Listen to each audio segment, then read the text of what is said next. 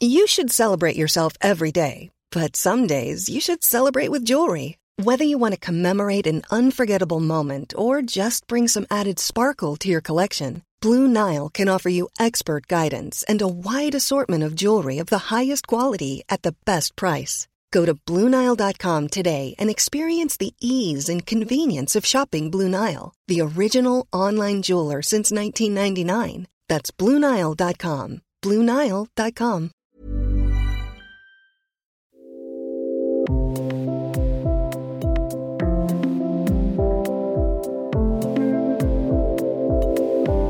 Entlang der Wirbelsäule laufen Energiebündel entlang, die unser Unterbewusstsein steuern. Wäre es nicht toll, unsere Energien entweder anzukurbeln oder aber, wenn sie übers Ziel hinausschießen, zu drosseln? Herzlich willkommen zum Yoga Easy Podcast Besser Leben mit Yoga. Ich spreche in dieser Folge mit der Kölner Yogalehrerin und Chefin von Vishnus Couch, Nicole Bongartz, über alle sieben Energiebündel, die wir Chakren nennen, wie wir diese jeweils mit entsprechenden Yogaübungen ansteuern können und welche zwei Chakren die wichtigsten sind. Herzlich willkommen, Nicole. Erklär uns gleich zuerst, was ein Chakra ist. Ein Chakra ist ein Energiezentrum im subtilen Körper. Also wir haben ja in der Yoga-Anatomie so ein ganz anderes anatomisches Konzept. Das besteht aus Nadis, also Energiebahnen, aus Energiezentren, den Chakren, aus Grantis, den Knoten, die die Energie blockieren. Und das Ganze ist unglaublich spannend. Da gibt es noch die Vayus, das sind so Energieflüsse im Körper, die alle möglichen Vorgänge regulieren, wie jetzt, dass ich spreche das ist natürlich eine ganz andere Energie, die ich da brauche, als wenn ich laufe. Und das alles steht in super engem Zusammenhang mit den sieben Hauptenergiechakren.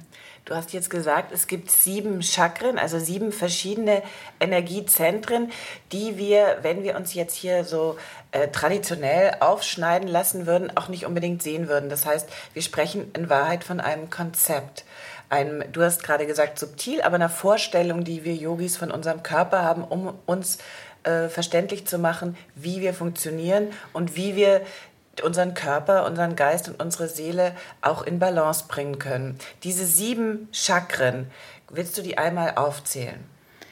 Mache ich total gerne. Ich wollte nur vorher noch sagen, dass das tatsächlich ein Modell ist, aber dass auch in unserem physischen Körper an den gleichen Stellen, an denen die Yogis ja vor Hunderten von Jahren diese Energiezentren lokalisiert haben, auch entlang der Wirbelsäule unglaublich viele Nervenbahnen zusammenlaufen, da also durchaus Energiebündel sind, die Vorgänge im Körper steuern. Auch das Unterbewusstsein wird ganz stark über die Energiezentren gesteuert, weil gar nicht alle Informationen oder alle Entscheidungen, die wir treffen, gar nicht alles, was wir sagen, überhaupt vorher ins Gehirn kommt. Also ganz viel wird auch unterhalb des Kehlchakras abgefrühstückt, sag ich mal. Mhm. Genau, das ist tatsächlich so, dass äh, sozusagen an neurologischer Front äh, jetzt bestätigt wird, was äh, die Yogis vor über 2000 Jahren einfach schon vermutet haben. Richtig? Toll, oder? Genau. Genau so ist es. Und ähm, ich kann die mal einmal von unten nach oben durchsagen. Das ist einmal Muladhara, das Wurzelchakra an der Basis der Wirbelsäule. Swadhisthana Chakra, das zweite Chakra am Sakral, also am Kreuzbein oder auch Sexualchakra genannt, Manipura im Bauchraum, Anahata, das Herzchakra, Vishuddha, Kehlchakra, Ajna, Raum zwischen den Augenbrauen und Sahasrara, das Kronenchakra.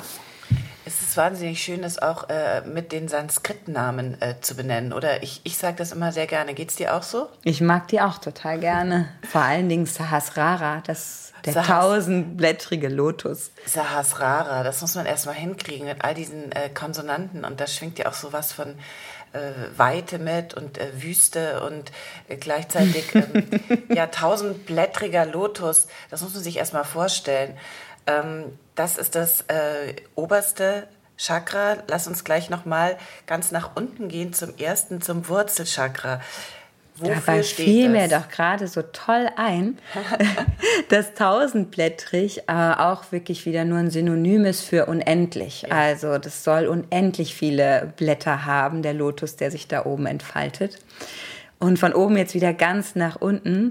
Ähm, Muladhara Chakra, das ist so das erste Chakra, was sich überhaupt auch entwickelt, sagt man. Also das entwickelt sich schon so im Mutterleib. Und da geht es ganz viel um ähm, Urvertrauen auf so einer Ebene. Körperlich geht es da um Stabilität. Also wenn wir im Yoga damit arbeiten, dann sind es alle Übungen, wo wir uns nach unten erden, wo wir uns mit der Erde verbinden. Es geht auch so um dieses Gefühl von Vertrauen, sich getragen oder genährt fühlen von der Erde. Deswegen machen wir, wenn wir Muladhara Chakra in Balance bringen wollen, was für Asanas? Letztendlich alle Asanas, die uns mit der Erde verbinden. Also liegend ist super, Shavasana ist großartig. Auch alle Asanas, mit denen wir bewusst mit den Beinen und mit den Füßen arbeiten. Das heißt ja auch Wurzelchakra und liegt aber an der Basis der Wirbelsäule. Das heißt, wenn wir nicht sitzen, sind wir nicht direkt mit der Erde verwurzelt. Dann sind die Beine und die Füße so die Auswüchse, die mhm. Wurzeln des Wurzelchakras sozusagen, die Verlängerung.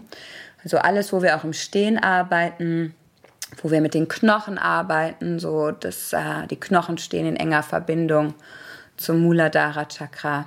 Ach, das ist unglaublich weites Feld, mit dem wir da arbeiten können. Ist es richtig, dass äh, Muladhara Chakra, also das Wurzelchakra, so eins ist, äh, was wir uns relativ leicht vorstellen können? Fällt uns das leicht?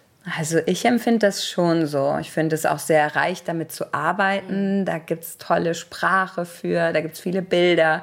Die Teilnehmer können da gut was mit anfangen und ich finde, dass es auch schnell Erfolge zeigt, mhm. einfach. So genau. diese Arbeit, das hat man ja außerhalb der Yoga-Welt relativ selten, dass man einfach mal seine Füße, seine Hände äh, wirklich mit der Erde verbindet, außer man macht Gartenarbeit. Das ist auch toll fürs mhm. Muladhara Chakra.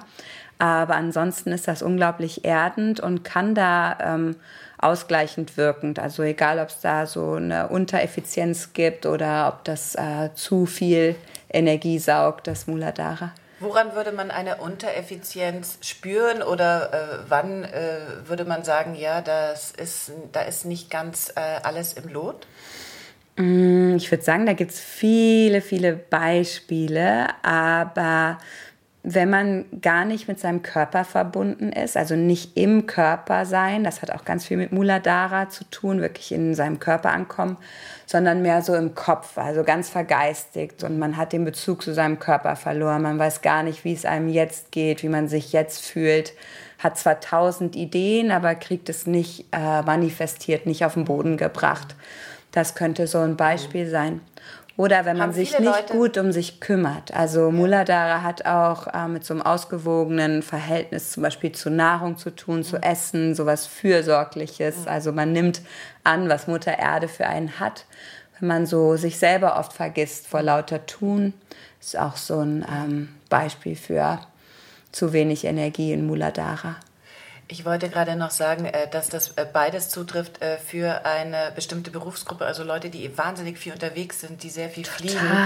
Die ähm, hast du sicher auch unter deinen Schülern, habe ich auch äh, unter meinen Schülern und die sind ähm, dann äh, ist Muladhara und äh, Arbeit auf diesem Level, wie du schon gesagt hast, äh, wahnsinnig effizient, weil das geht dann relativ zügig mit bestimmten Übungen so eine Erdung wiederherzustellen und ist auch wahnsinnig wichtig. Wahnsinnig und auch für uns Yogalehrer, oder? Sind wir mal, sind wir mal ehrlich.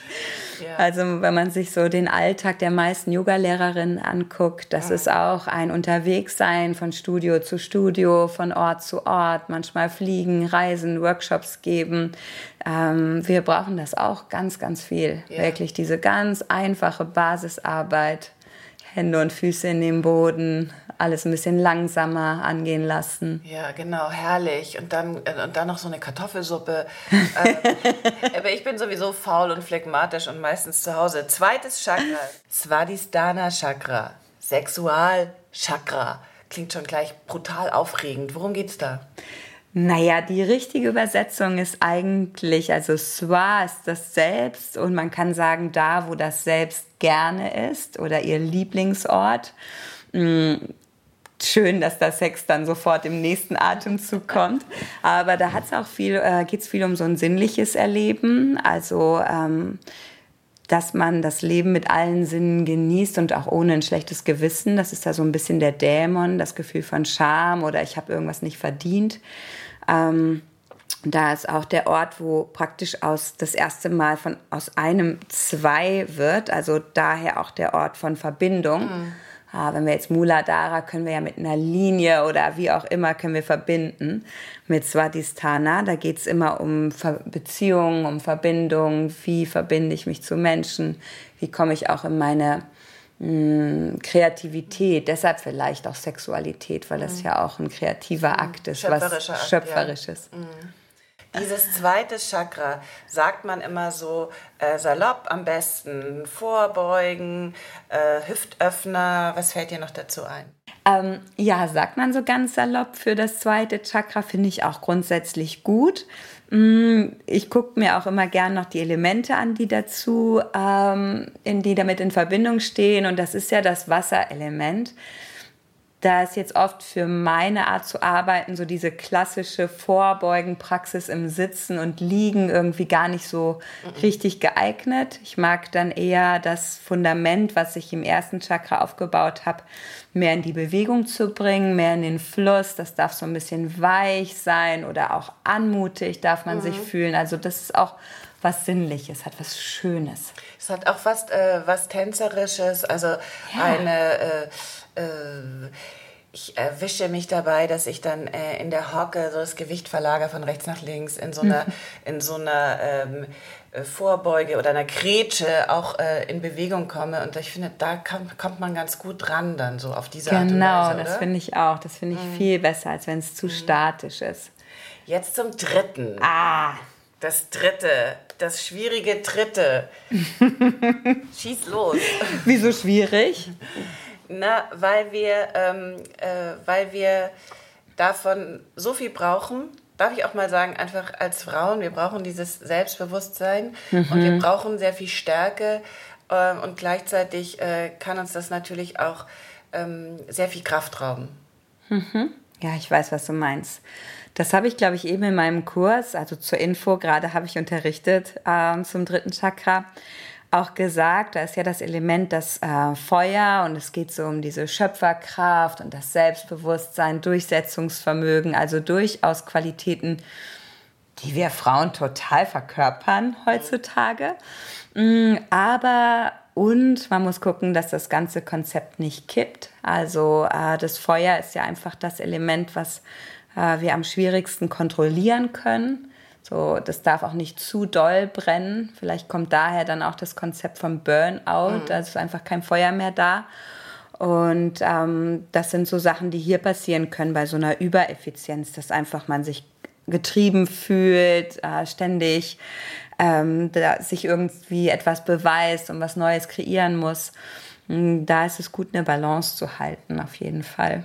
Ja. Also ich habe viele Freundinnen, die äh, sehr tüchtig sind, sehr viel arbeiten, ähm, sehr äh, aufs Gas äh, drücken und auch äh, damit Erfolg haben und immer so an der Grenze zu einem äh, Burnout äh, lavieren ähm, und eigentlich würde man das ganz nüchtern betrachten, wirklich krasse Selbstausbeutung betreiben, mhm. aber äh, ganz äh, im Namen der ganz, Selbstverwirklichung. Im Namen der Selbstverwirklichung mhm. und es ganz schwer ist, äh, die da zurückzuhalten, denn tatsächlich die ökonomischen Bedingungen und ähm, die Bedingungen des Marktes, wo sie sich behaupten wollen, machen es wahnsinnig schwer, nur die Hälfte zu machen, dann wären die nämlich weg vom Fenster. Also äh, hast, kennst du diese, kennst du diese Frauen? Also ich finde, wir können jetzt ruhig mal auch von Frauen sprechen, denn wir sind beide Frauen und wir, wir wollen uns behaupten und wir müssen ähm, endlich auch mal äh, das, äh, diesen Platz einnehmen, der uns zusteht.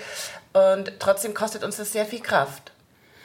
Oh, ich kenne so viele solcher Frauen und ich würde mich da auch nicht immer unbedingt ausgrenzen. Ich mache ja auch unglaublich viel und habe die zwei Kinder und ich denke, woran man da arbeiten muss, ist sich ganz klare Grenzen zu setzen einfach ähm, und auch zu wissen, man Prioritäten zu setzen. Man kann nicht alles machen und man kann auch nicht überall mitmischen und nicht überall vorne dabei sein. Da muss man sich unbedingt entspannen und mit klaren Grenzen setzen. Für mich zum Beispiel ist es einfach so, mm, ich bin mir sehr bewusst darüber, was ich mir so reinziehe und was nicht. Also ich mache abends keine E-Mails mehr. Ich habe so ganz klar, sobald ich die Kinder abhole, bin ich für die Kinder da und wenn ich die ins Bett gebracht habe, dann gucke ich nicht, was andere gerade auf Instagram posten oder ich mache keine E-Mails. So, ich meditiere oft abends oder mache Yoga Nidra oder ähm, ja, irgendwas Gutes halt, mhm. so dass ich am nächsten Tag auch in meiner Kraft bin, dann wenn ich die brauche. Und dieses so Vergleichen ist, glaube ich, unglaublich schwer. Und ich finde auch, äh, dass das uns immer schwerer gemacht wird, weil immer präsenter ist, was alle anderen alles machen. Da muss man sich total abgrenzen können. Man müsste eigentlich die Entscheidung treffen können, äh, zu sagen, das äh, sind Leute, die inspirieren mich. Das ist ein sehr gutes Vor äh, Vorbild. Ähm, da können wir uns auch verbinden oder gegenseitig genau. helfen, unterstützen. Netzwerken. Und äh, das ist ein Vergleich, äh, der tut mir nicht gut. Das ja. müsste man eigentlich äh, zuerst entscheiden und dann äh, durchaus ähm, sich an Vorbildern orientieren und äh, einen Vergleich zum Positiven nutzen, aber eben einen Vergleich zum Negativen einfach, äh, einfach äh, wirklich nicht zulassen. Das wäre großartig und hohe Kunst, oder? Ja. Aber ja, das funktioniert ja auch teilweise. Man hat ja auch unglaublich viele inspirierende Menschen um einen herum, mhm. na, wo man das, glaube ich, ganz gut schaffen kann, da einfach zu sagen, hey, man arbeitet zusammen, man connectet sich und man kann voneinander lernen. Aber ähm, das ist immer noch was anderes, als sich vergleichen oder zu denken, oh, die oder der macht so viel und ich müsste mehr machen auf der und der Ebene das klappt halt einfach nicht auf allen Ebenen. Ich glaube, man muss einfach wissen, wo die eigenen Stärken sind und da die, ähm, die Energie reinbringen. Mhm.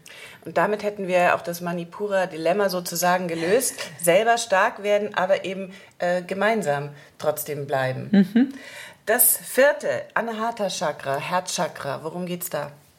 Ja, da geht's wie in allen Kulturen. Irgendwie sind alle übereingekommen, dass da doch äh, in der Mitte der Brust irgendwas, irgendwas, ist da. Da muss diese Liebe sitzen und das Mitgefühl sitzen. Und ähm, diese Qualitäten, die versuchen wir im Yoga oder versuchen wir nicht, sondern die, ähm, die bringen wir richtig nach vorne, die kitzeln wir raus. Wir trauen uns da äh, uns für die Liebe zu öffnen und stark zu machen über verschiedenste Praktiken, über Asanas, aber nicht nur, über innere Bilder, über Atemübungen, über Musik, über Klang.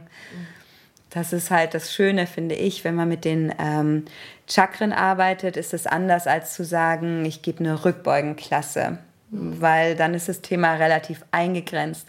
Aber wenn ich sage, ich gebe eine ähm, Klasse zum vierten Chakra, dann kann da alles ähm, mhm. drin sein. Dann können wir über Mantren arbeiten, mhm. über, äh, die haben ja auch alle ihre Gottheiten, die mhm. dazu gezählt werden. Das ist halt total schön und weit und kann unglaublich kreativ sein. Ja, genau, die äh, anatomische äh, äh Re äh, Realisierung der jeweiligen Chakren. Also beim dritten äh, Manipura sind das Drehhaltung, das haben wir jetzt noch nicht gesagt. Also mhm. jede Sorte von Twist, äh, gedrehtes Dreieck, gedrehter Halbmond, also Tresitz, was auch immer möglich ist und äh, uns so ein bisschen in der Mitte in Form bringt, äh, innerlich ja, und geistig. Mhm. Ähm, und beim vierten, äh, wenn, wir, wenn du von Rückbeugen sprichst, ähm, kannst du ein paar aufzählen, die du da besonders äh, gut findest, auch wenn du dann sagst, es geht auch darüber hinaus. Äh, mhm. Ich nenne es nicht nur Rückbeugen. Genau, ist auch schöner, wenn man Herzöffner sagt, ja. aber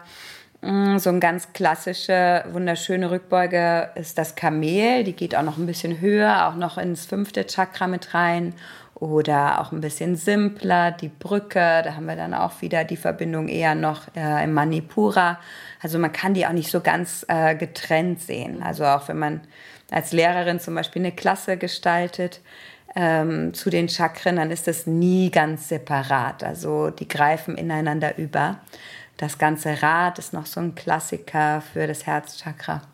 Lass uns, lass uns jetzt, äh, weil, weil du gerade den Hals erwähnt hast, das finde ich ähm, ganz wichtig und ich möchte wissen, was du da so beobachtest. Lass uns gleich auch über das fünfte sprechen. Wie heißt das und worum geht es da? Und dann kommt meine Frage zum Hals. Okay, also es heißt Vishuddha und da geht es vor allen Dingen um Kommunikation und auch um Heilung. Also je nachdem, wo man liest und wo man recherchiert. Das heißt, ähm, auf besondere Art und Weise reinigen oder klären auch. Mhm. Und heilsam wird es insofern auch gesehen, dass wir mit uns im Reinen sind, wenn unsere Sprache wirklich das spricht, was wir auch fühlen. Mm. Ist aber keine Zensur, hoffentlich. Von meiner Seite aus nicht. Ähm, da gibt es ja auch diese ganz alte Geschichte von äh, Shiva, der dann irgendwie das Gift isst und das in der Kehle hängen bleibt und der dann ganz blau, blau, blau wird. Und mhm. äh, der macht dann Schulterstand, glaube ich, um das wieder zu klären, um das zu reinigen.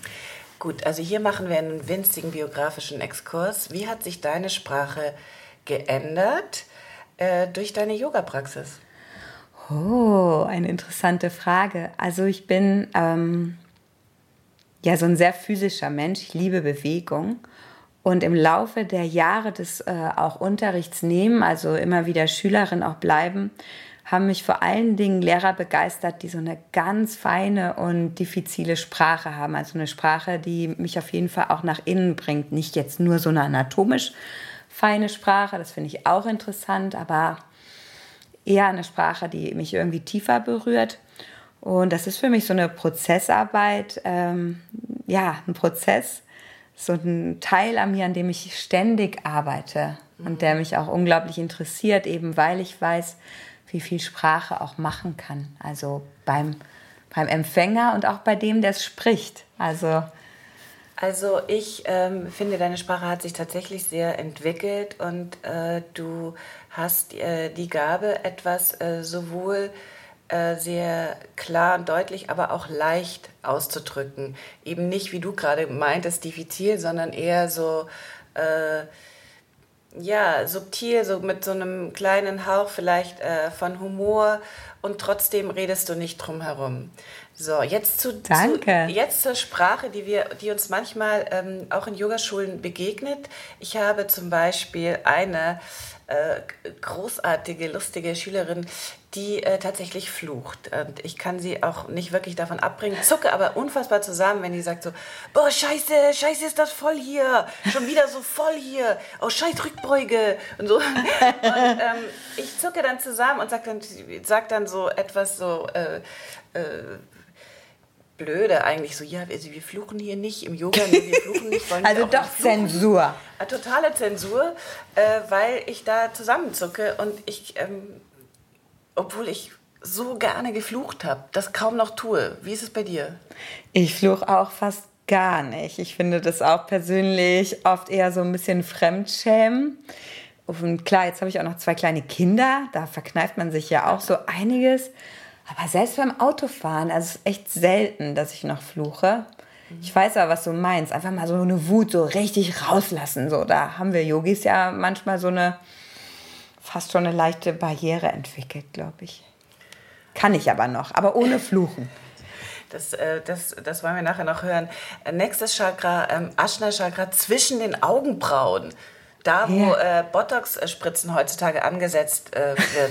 Was, was ist da, was, was, was, was ist da subtil los bei uns Yogis? Das ist ja unser sogenanntes drittes Auge. Also auch das hat es bis hierhin geschafft in den Westen ähm, oder wurde parallel auch so empfunden. Ein Ort von Klarheit und von Intuition. Auf jeden Fall auch ein Ort, der relativ leicht zugänglich ist, also gut zu spüren ist äh, für die Yogini, den Yogi.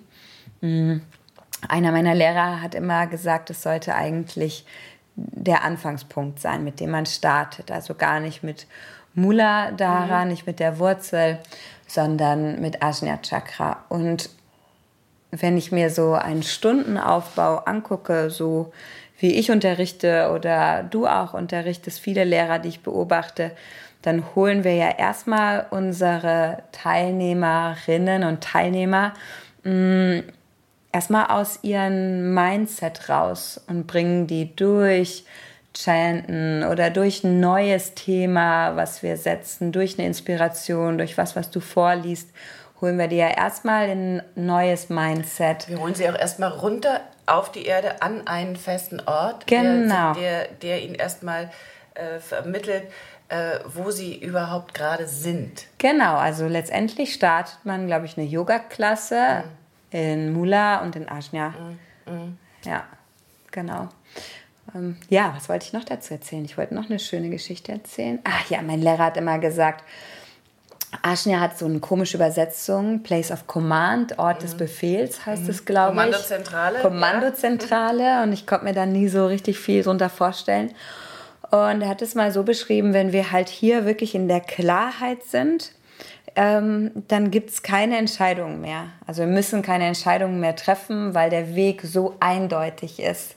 So, es gibt nicht mehr, gehe ich jetzt links oder rechts oder nach vorne oder nach hinten, sondern nee, es gibt die Optionen nicht mehr. Es ist super logisch, dass ich hier geradeaus gehe so dass das eher ist schon, also dass es gechannelt ist, dass du wirklich weißt, was der Weg ist und du musst dich nicht entscheiden und du kriegst wie so eine Art Kommando von der Kommandozentrale und das würde natürlich jetzt auch jeder Reichsbürger äh, sofort Oh Gott, hör auf! Und äh, die identitäre Bewegung, ich kriege natürlich Angst, wenn ich höre, äh, der Weg ist total klar und ähm, ich muss dazu nichts mehr sagen und so.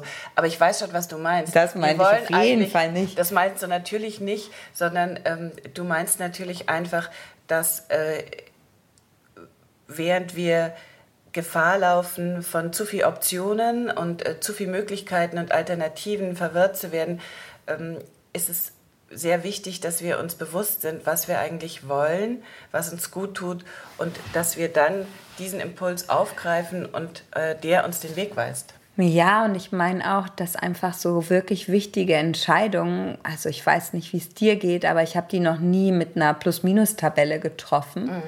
ne, wo ich dann irgendwie Vorteile, Nachteile abwäge und die gegenüberstelle. Das kann man vielleicht machen, aber es das heißt noch lange nicht, dass man sich dann entscheidet, so wie die Tabelle das vorschlägt, sondern eigentlich trifft man ja Entscheidungen wie in einem Moment, nach einer Yoga-Klasse zum Beispiel, wo ich 90 Minuten nicht darüber nachgedacht habe, auf einmal weiß ich einfach ganz genau, was der richtige Weg ist. Ich glaube, das ist eher so ein, ich habe eher gemeint, dass so ein Wissen aus dem Inneren entsteht. Ohne ich würde, ich würde auch abwägen. Sogar, ich würde auch sogar ähm, äh, dafür plädieren, dass, das, äh, dass die Diskussion oder die Debatte äh, und für und wider bin natürlich ein großer Verfechter davon, äh, äh, bin ich natürlich der Meinung, dass es wichtig ist und auch Argumente abzuwägen. Aber das muss zuerst passieren und dann lässt man das Ganze ruhen, im besten Fall.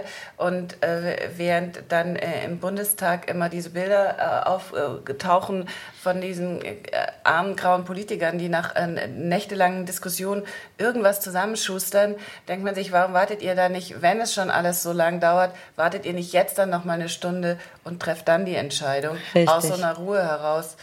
Äh, da haben wir Yogis leichter. Wir müssen nicht über Haushaltspläne und äh, schwierige Gesetze verhandeln, sondern eigentlich nur über unseren eigenen Lebensweg. Ähm, welche Asana gefällt dir am besten, um diese Klarheit zu erreichen? Mm, gar keine Asana, sondern am allerliebsten Nadi Shodana. Das mhm. ist die äh, Wechselatmung. Mhm. Genau. Die Wechselatmung könnt ihr bei uns bei Yoga Easy herrlich üben. Wir haben äh, großartige Tutorials dazu. Und ich würde sagen, bevor wir euch erklären, wie die Wechselatmung geht, probiert es einfach kurz selber aus.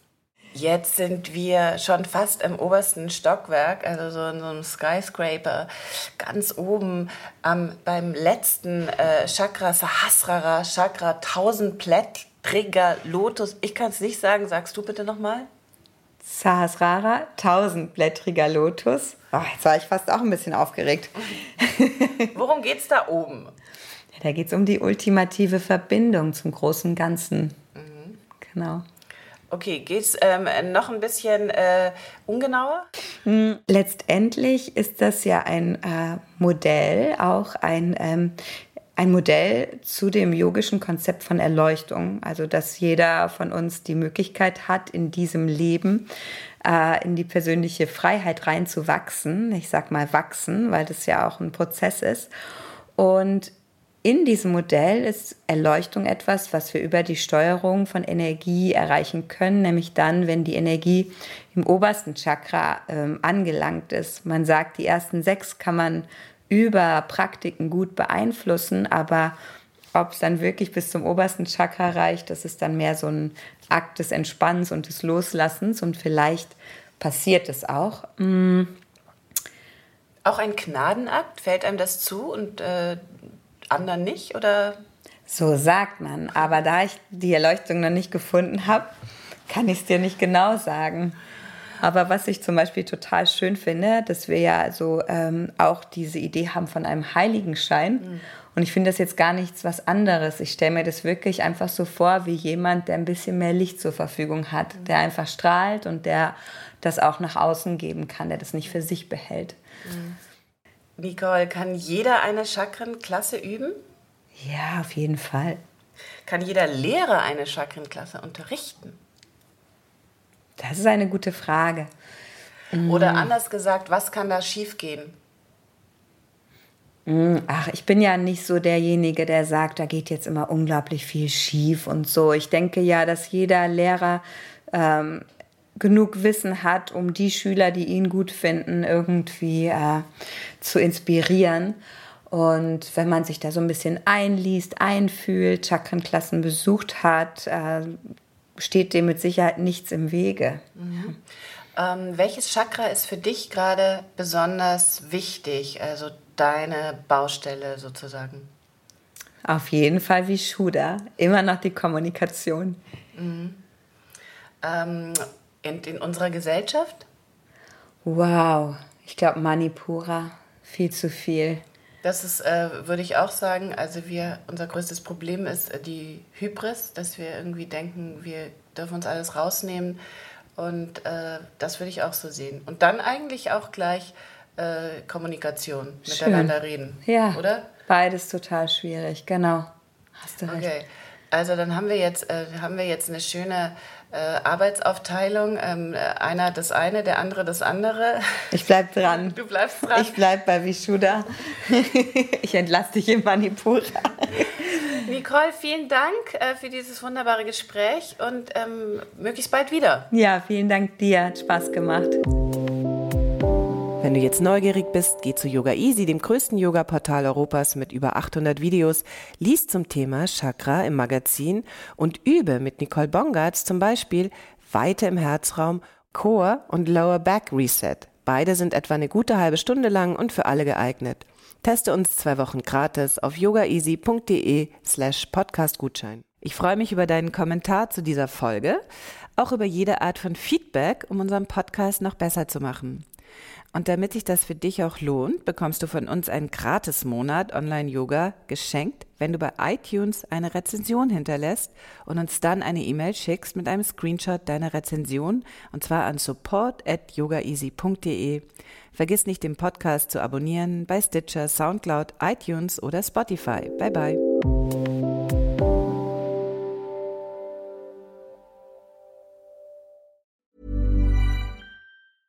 Ever catch yourself eating the same flavorless dinner three days in a row? Dreaming of something better? Well, HelloFresh is your guilt-free dream come true, baby. It's me, Kiki Palmer.